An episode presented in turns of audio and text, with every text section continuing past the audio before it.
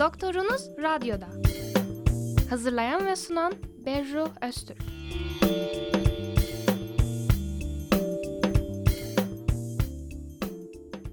Herkese selamlar, merhabalar. 106.2 frekansında Trakya Üniversitesi Radyosu Radyo Güne Bakan'dasınız.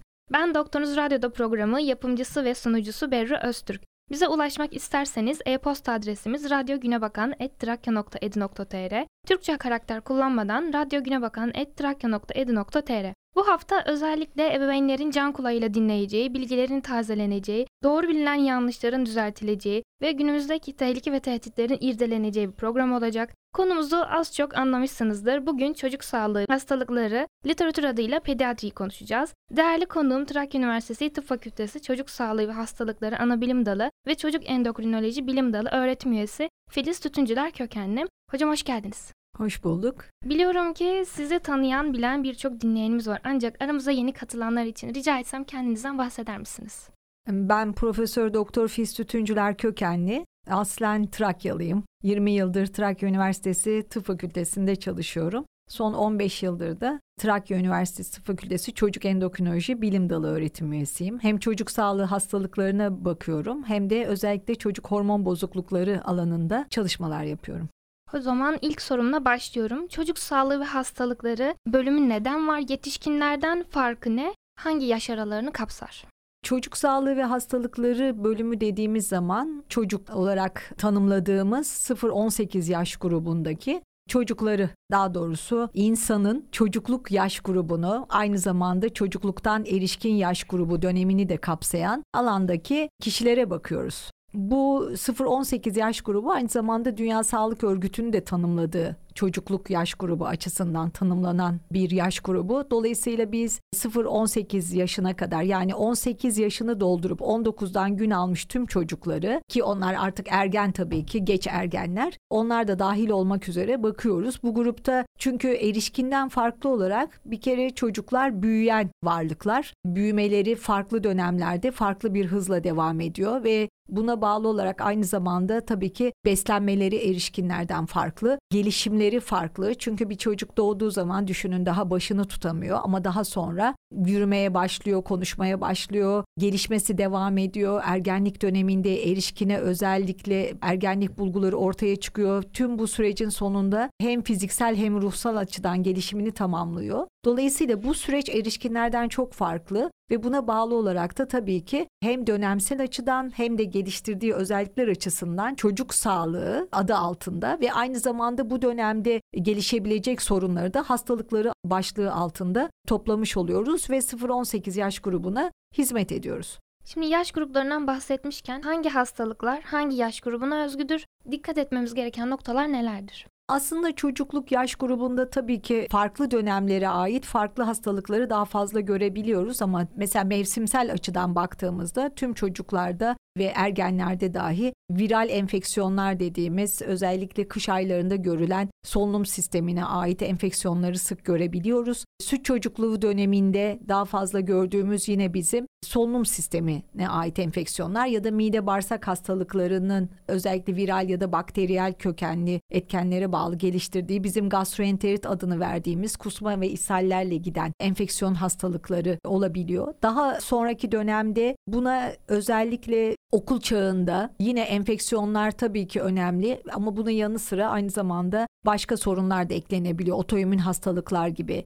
Yine süt çocukluğu döneminde kazalar bizim için önemli. Özellikle çocuk ayağa kalktı, yürümeye başladı. Oyun çağı döneminde kazalar, okul çağı döneminde yine kazalar, çocukluk yaş grubunda kazalar son derece önemli. Ama ergenlikte özellikle ergenlik döneminde daha çok aslında yeme bozuklukları görebiliriz. Otoimmün hastalıklar görebiliriz ergenlikle ilgili sorunlar görebiliriz. Kız çocuklarında mesela adet düzensizliğiyle ilgili sorunlar e, karşımıza çıkabilir ya da iskelet sistemine ait bazı sorunlar olabilir. Genelleyecek olursak çocukluk yaş grubunda en sık gördüğümüz bizim enfeksiyon hastalıkları öyle diyebiliriz. Her yaş grubunda buna sık rastlıyoruz hastalıklardan başlamışken o zaman dönemsel olarak ya da mevsimsel olarak sık karşılaşılan, sık gördüğünüz hastalıklar nelerdir? Şimdi kış aylarında olduğumuza göre hani bu mevsimi konuşacak olursak en sık az önce dediğim gibi üst solunum yolu enfeksiyonları yani çocukların boğaz ağrısı, bademciklerin şişmesi, bademciklerin iltihabı, ve buna bağlı olarak tonsilofaranjit dediğimiz enfeksiyonlar sık gözlenebilir. Bu enfeksiyonların bir kısmı özellikle 5 yaş altı çocuklarda daha çok virüs dediğimiz etkenlere bağlı. Bunlar mikrop dediğimiz zaman bakteriyi kastediyoruz aslında biz ve dolayısıyla bakteride de kullandığımız ilaçlar antibiyotik adını alıyor. Yani o mikrobu öldürmeye yönelik kullandığımız ilaçlara antibiyotik diyoruz. Ama oysa 5 yaş altı çocuklarda virüsler daha çok etkili. Tıpkı nezle gibi, grip gibi ya da işte pandemide yaşadığımız koronavirüs gibi yani etkenlerle oluşan hastalıklar. Evet bu çocuklar 5 yaş altı grupta da nezle olabilirler, burun akıntısı, öksürük, işte boğaz ağrısıyla karşımıza gelebilir. Bunun yanı sıra aynı zamanda alt solunum yolu enfeksiyonları da olabilir. Yani öksürük, hızlı nefes alıp verme, solunum sıkıntısı dediğimiz klinik bulgularla gelişebilir. Özellikle RSV dediğimiz enfeksiyon ki virüs en sık rastlanan enfeksiyonlardan biri bu. Respiratuar sinsisiyal virüs yani solunum yollarını tutan virüse bağlı gelişen enfeksiyonları sık görüyoruz. Bunu kreşe giden çocuklarda daha fazla görebiliyoruz. Çünkü onlar Özellikle her bir çocuk birbirine bunu damlacık yoluyla bulaştırdığı için bu çocuklar kreşe gidiyor, eve dönüyor. Eve geldiğinde de kardeşlerine bulaştırabiliyorlar.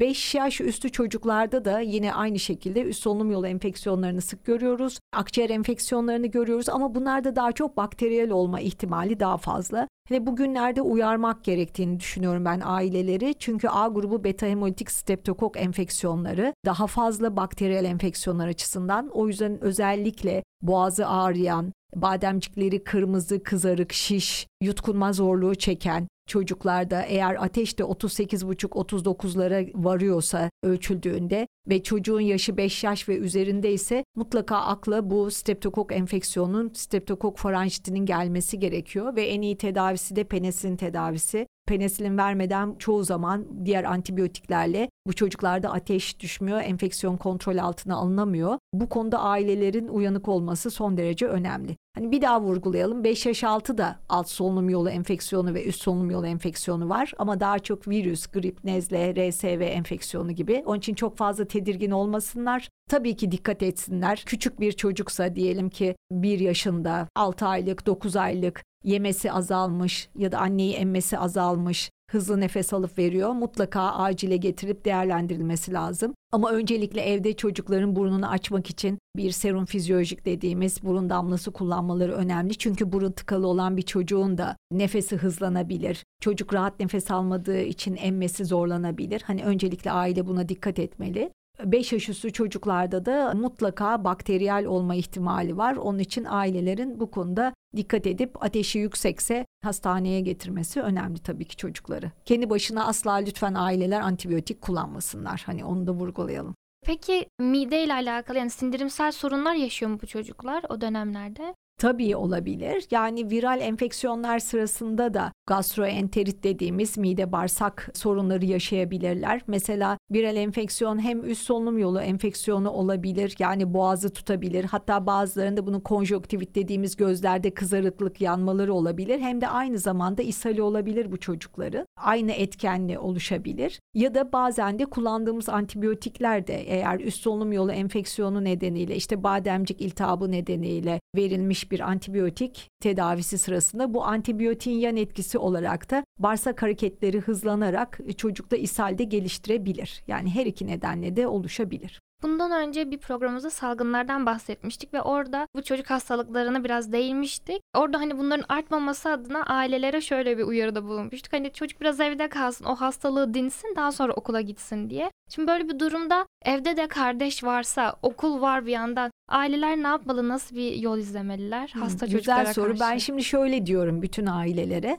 Bir kere kreşe gidiyorsa çocuklarınız ya işte evde de küçük kardeş varsa ya da çalışan anne babalar içinde aynı şey söz konusu. Çünkü onlar da dışarıda birçok kişiyle temas ediyorlar. İşte yolda yürürken bile ya da dolmuşa bindiğinde bile çok yakınında biri hapşırıyor, tıksırıyor öyle diyelim. Damlacık enfeksiyonları onların üzerine de biniyor ya da soluduğumuz havada biz bunları alıyoruz. Aynı şekilde çocuklarda burun mukoza dediğimiz burnun iç yapısına bunlar tutunuyorlar. Ağız içerisine de keza. O yüzden çocuk çocuklar eve geldiğinde, kreşten geldiklerinde, küçük kardeşleri varsa yani onları sevmeden önce lütfen bu çocuklar ağzını bir çalkalasın, burnuna biraz su çekip sümkürsün, ellerini mutlaka iyi yıkasın. Hatta havlu, bez havluyla değil de kağıt havluyla ellerini silip Ondan sonra kardeşlerine yaklaşsınlar. Aynı şekilde anne babalar da işten geldikten sonra önce lütfen ellerini yüzünü yıkasınlar, bir burunlarını ağızlarını temizlesinler ve ondan sonra çocuklarını sevsinler. Çünkü böylece daha az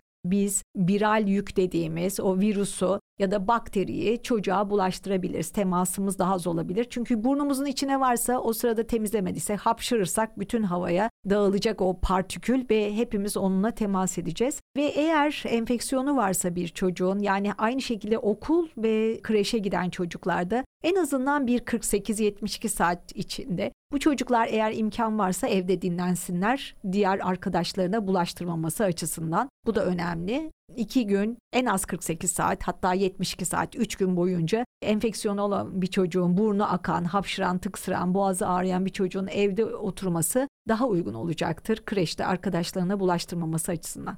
Günümüz şartlarında çocuk sağlığını etkileyen, geçmişe kıyasla görülme sıklığı artan ya da tehlikesi artan hastalıklar nelerdir? Kısaca bahseder misiniz? En çok sıklığı artan tabii ki obezite yani şişmanlık. Çünkü çocukların hiçbiri hareket etmiyor. Yani bu çok tehlikeli, çok riskli bir şey bence. Oysa insan organizması hareket üzerine kurulmuştur ve hareket etme üzerine bir sistem geliştirilmiştir insanda. Dolayısıyla çocukların hareketlendirilmesi çok önemli. Yani biz aslında çocukları saksıda büyütür gibi büyütüyoruz evlerde. Oysa çocukların dışarıda çıkıp oyun oynamaları gerekiyor. Tabii güvenli alanların oluşturulması da son derece önemli. Ama çocukların mesela asansöre binmek yerine merdiven kullanmaya teşvik edilmesi, aileyle birlikte küçük bakkal işlerini görmek için gidip gelmesi güvenli alanlarda, yürüyüş yapılması bunlar çok önemli. Obezite en büyük sorun ve tehlikeli bir sorun. Neden? Çünkü eğer çocuk şişmansa ergenlik döneminde biz bu şişmanlığı eğer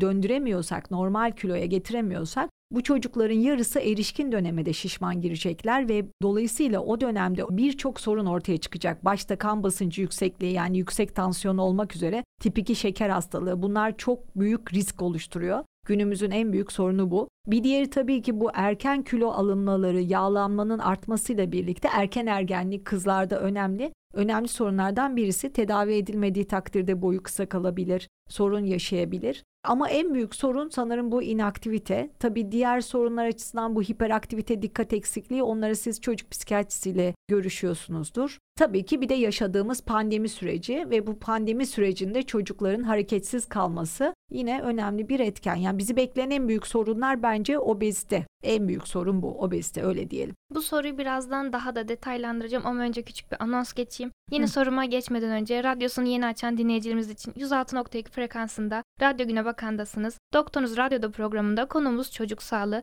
Konumuz ise Sayın Filiz hocamız. Ve devam ediyoruz hocam. Az önceki şimdi sorumu detaylandıracak ve de bir günah keçisi seçeceğimiz bir soruyla devam ediyorum. Günümüzden bahsederken teknoloji ve onun getirdiği nimetleri es geçemiyoruz. Artık zaten telefon, tablet kullanmayı bilmeyen çocuk kalmadı. Ancak bu gelişmelerin çocuk sağlığına etkisi nasıl oluyor? Ne yönde ilerliyor ve gelecekte bizi neler bekliyor çocuklar için? Evet, sağlık açısından tabii olumsuz etkilerinden öncelikle bahsetmek gerekecek. Çünkü şöyle çocukların gün boyu tablet kullanması, özellikle gün boyu bilgisayar başında oturması, özellikle de bu bilgisayar oyunlarını oynamaları ve hatta zaten ödevlerini bile şu anda tablet üzerinden yapıyor çocuklar. Bunları inaktivite dediğimiz hareketsiz kılması açısından çok önemli risk oluşturuyor ve dediğim gibi çocuklar bakın besleniyorlar ve aldıkları besinlerdeki enerji onların bir büyümesini sağlamak amacıyla bir de tabii ki vücudun ilk gerekli olan e, işte kalbimizin atması, beynimizin çalışması, gözümüzün, bağırsağımızın çalışması için gerekli olan enerji. iki şey. Çocuklar erişkinlerden farklı olarak besinlerin enerjisini bir de büyümek için kullanıyorlar. Ama bu bir matematiksel denklem. Yani eğer bir çocuk günlük aldığı besinlerdeki kalorinin hiç hareket etmezse, yarısını bile harcamazsa o zaman geri kalan hepsi yağ kumbarası olarak yani enerji kumbarası diyorum ben ona yağ dokusu olarak vücudunda birikiyor. Dolayısıyla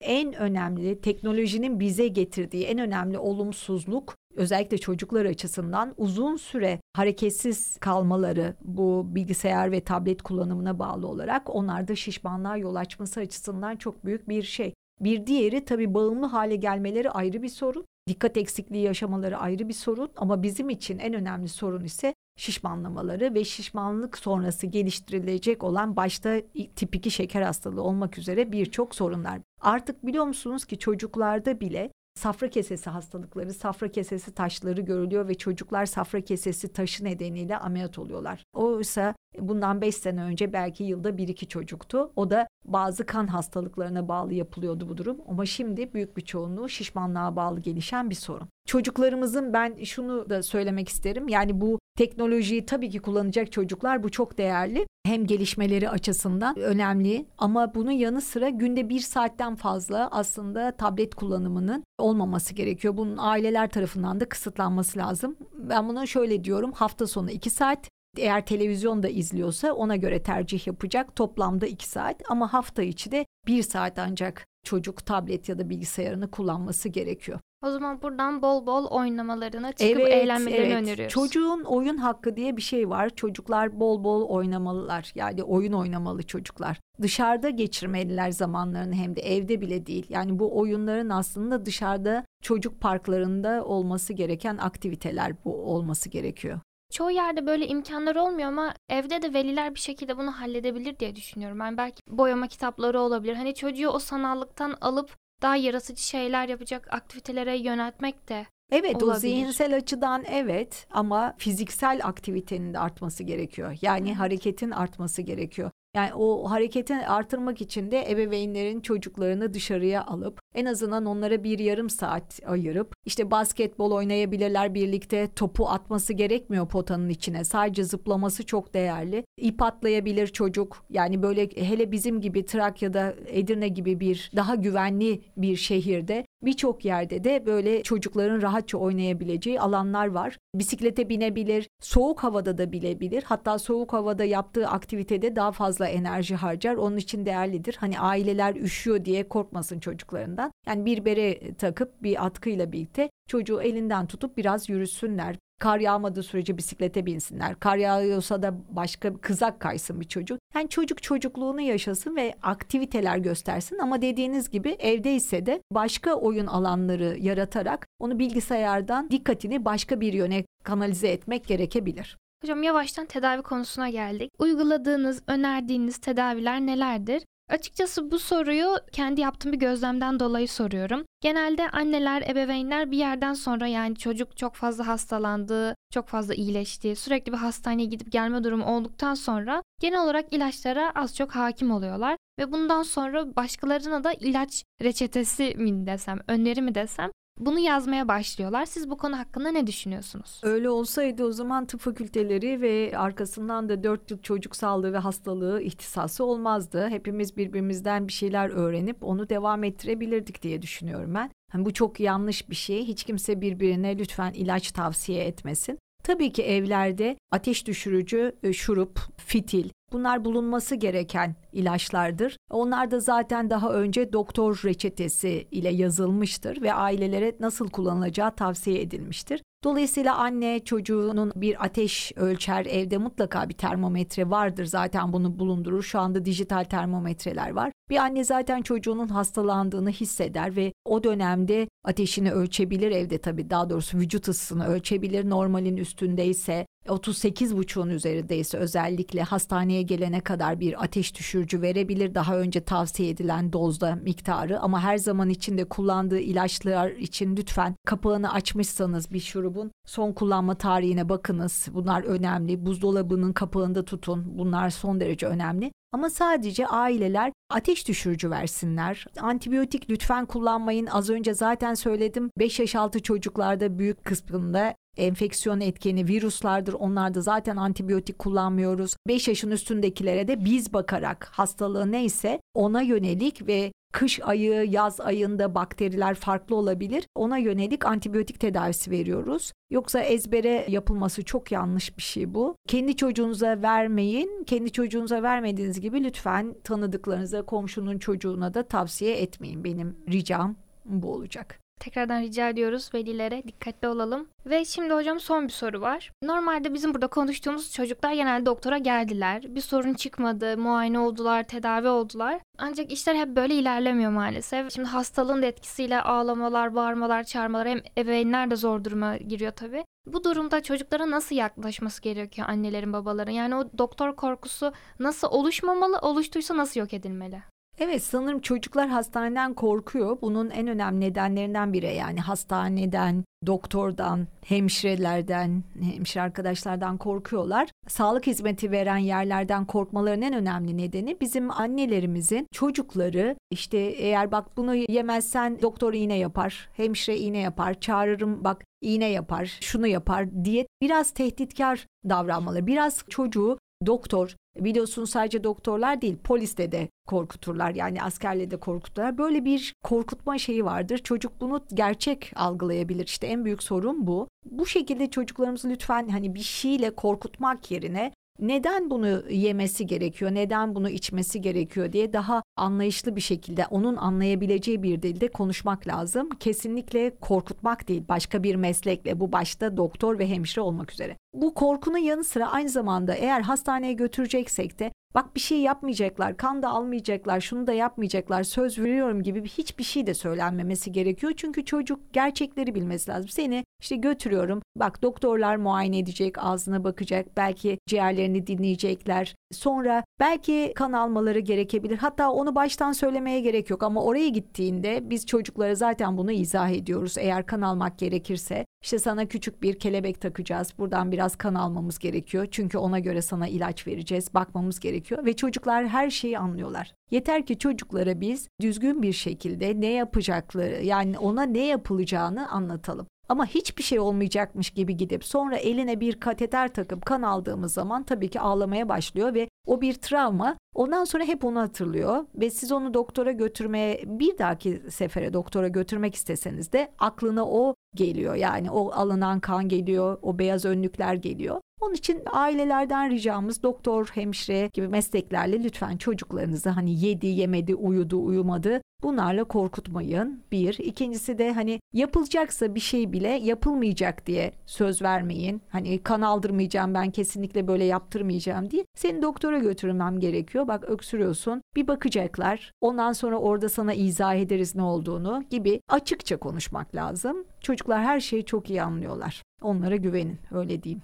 Hocam geldiğiniz, zamanınızı ayırdığınız için özellikle hepimizin hassas noktası olan çocuklarımızın sağlığı için bizlere ve dinleyenlerimize verdiğiniz tüm bilgilere çok teşekkür ediyorum. Umuyorum ki dinleyenlerimiz de aynı duygular içerisindedir benimle birlikte. Evet ben de umut ederim. Gerçekten faydalı bir program olmuştur.